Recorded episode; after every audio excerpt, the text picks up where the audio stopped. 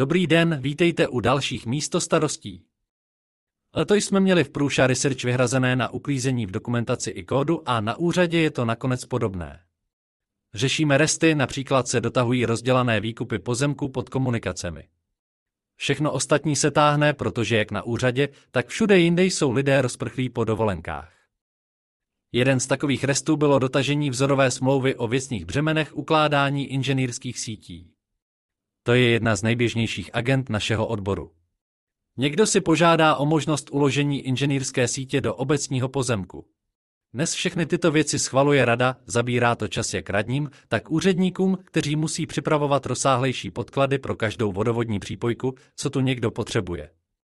A tak jsme připravili již na přelomu roku vzorové smlouvy pro elektřinu a nyní je dotahujeme pro plyn. Smluv na plyn je podstatně méně. Smlouvy na vodu již byly z dřívějška. Poplatky za věcná břemena dříve bývaly na libovuli obcí. Nově je navrhuje vyhláška a najdete je třeba na ebřemena.cz, jenže to jsou doporučení. Jak distribučka, tak plynaři na nás tlačili, abychom se přizpůsobili cifrám z vyhlášky, my zase bereme za právní výklad, že vyhláška je doporučení pro případ, že není stanoveno jinak a že obec s péčí řádného hospodáře si stanovit jinak může. Pojem řádný hospodář se skvěle používá jako červený hadr na býka, můžete jim přikrýt prakticky cokoliv. Já jsem si nicméně šel pro jistotu přepočítat, jak Hinek Homolka dospěl k číslům, které máme k městské vyhlášce. Proč se vlastně majitelům pozemku platí za to, že si do jejich pozemku uložíte něco, co na povrchu vlastně nikoho neomezuje? Hlavní důvody jsou dva. Tím prvním je omezení budoucí užitnosti takového pozemku. Na takovém pozemku totiž nemůžete nic kromě komunikace postavit, protože to, co tam postavíte, musí být kdykoliv rozebratelné, aby se dala infrastruktura opravit. Což fakticky jde snad jen u komunikací. Jak například přes pozemek určený pro základní školu v Třebíského ulici vede nadzemní vedení elektřiny. By se mohla škola stavět, musí se vedení přesunout, čili se udělá takzvaná přeložka. Ta bude v tomto případě stát několik milionů korun. To ovšem nemohl nikdo před mnoha lety vědět. A to je první důvod, proč se vybírá poplatek za věcné břemeno, aby se mohly zhojit tyto budoucí více náklady a také omezení při projektování nových staveb. Druhým problémem je údržba toho věčného rozkopávání komunikací. To sice platí majitel infrastruktury, jenže když se to odvlákne, tak po převzetí už to jde za městem. A propadávání překopů či zalátané silnice jsou častým jevem. To všechno stojí peníze. Z toho důvodu všechny smlouvy upravujeme tak, aby investor držel záruku pětiletou, nikoli v dvouletou. Zároveň s tím navrhuji zvýšení poplatků za zábory veřejného prostoru u výkopových prací zejména v městské památkové zóně tak, aby vysoký náklad na rozkopaný prostor tlačil zhotovitele k rychlejšímu vyřešení stavby. Za třetí nás něco stojí to uzavření smlouvy. Už jen to, že bod dorazí na projednávání do Rady města, stojí na mzdách všech, kdo se vyjádřili a dokumentem zabývají kolem 3 až 5 tisíc korun. Proto jsou smlouvy koncipovány tak, že je tu minimální výše poplatku. Problém je, že smlouvy, které jsou určené pro běžné přípojky rodinných domů, nejsou totéž, co smlouvy pro distribuční soustavu plynu nebo elektřiny, které sami o sobě se také liší. Z toho důvodu jsme zavedli ještě institut staveb v zájmu města, na které se uplatňují individuální ceny. V minulosti se to použilo například jako pobídka pro ČES, aby zapracoval na projektu výměny elektrického vedení v oblasti Vosího hnízda, kde byly časté poruchy. Za výhodu pro naše občany umí město samozřejmě ledas co vymyslet. Vzpomeňte si na to, až budete berblat, že z vás město tahá peníze. Město se snaží přenést náklady tam, kde jsou způsobovány a stavba inženýrských sítí na jednu stranu život ve městě dělá lepším, na druhou způsobuje budoucí náklady.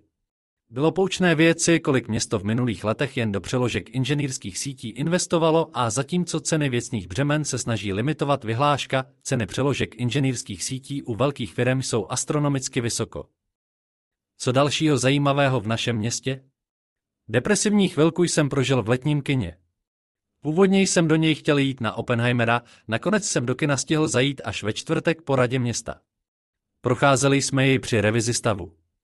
Prostor je podinvestovaný, neudržovaný, plný nejrůznějších stavebních pozůstatků, trosek, dokonce i s karavanem. Už před týdnem jsme nechali odvést tři kontajnery bordelu, na další se ještě v průběhu srpna chystáme při alespoň předběžné očistě. V září předložíme zastupitelstvu žádost o navýšení finančních prostředků, areál prošel údržbou naposledy před deseti lety a já vím, že Boleslaváci mi to budou vyčítat, ale areál je fakt v hrozném stavu. Nějaké peníze ještě přidělí starosta Robert Pecha z rezervního rozpočtu na investice, část peněz mám ještě v rozpočtu údržby, ale od příštího roku se budeme muset na tento areál znovu zasoustředit. Tady znovu zopakuju dosavadní strategie města byla dělat údržbu formou větších rekonstrukcí jednou za dlouhou dobu. Já bych rád toto změnil tak, že údržba bude probíhat průběžně, menšími akcemi, ale tak, aby se dotyčná nemovitost udržovala průběžně v dobrém stavu. U všech nemovitostí vznikají pasporty, které budou určovat také plán údržby a soupisy nutných prací pro budoucnost tak, abychom věděli, jaké jsou okamžité potřeby městských nemovitostí a v případě nenadálého příjmu či třeba vypsání dotace bylo možné okamžitě proinvestovat něco nutného. Pátek jsem začal nejdříve schůzkou v Praze, když jsme pokračovali v jednání o podpoře vlakového spojení do Brandýsa. Když jsme si udělali analýzu, proč se žádné nové vlakové trati nedaří stavět, ukázalo se, že kvůli odporu obcí přes jejichž území trať probíhá. Proto jsme na to jdeme opačně nejprve projednáváme s dočenými obcemi jejich stanovisko a teprve na podzim se obrátíme na ministerstvo dopravy s konkrétní studií. Ministerstvo tak bude mít k dispozici projednanou trasu, kterou bude možné rovnou projektovat. A to je velký rozdíl. Na je obsáhlé připravím ho do zářijových městských listů. A odpoledne jsme s architektem Birgermeistrem šli k parkovacímu domu na místě proskoumat jeho návrhy na řešení okolí parkovacího domu, tunílku a této oblasti. Z to jednoho většího mostku přes Vinorský potok by tu měly vzniknout dvě menší lávky. Proč? Mostek už by byl docela velký a jen jeho projekt by vyšel na stejné peníze jako stavba dvou lávek. Druhá lávka by nám navíc umožnila dostat se z parku Pampeliška přes potok a pokračovat v budoucnosti dále do aleje prvňáčků. Stejně bychom ji jednou chtěli. Jak jsme spokojeně konstatovali, stejně nám facebookoví projektanti řeknou, že jsme zbytečně investovali do dvou lávek tam, kde stačilo hodit přes potok dvě ička a na ně pár prken. Jaký pak s tím štráchy? Rejus na Dolíku budeme otevírat v polovině září v rámci týdne udržitelnosti. Program na září dáme brzy ven. Příštích deset dní jsem na cestách, takže si užijte hezký začátek srpna a uslyšíme se až za dva týdny. Patrick Zandl.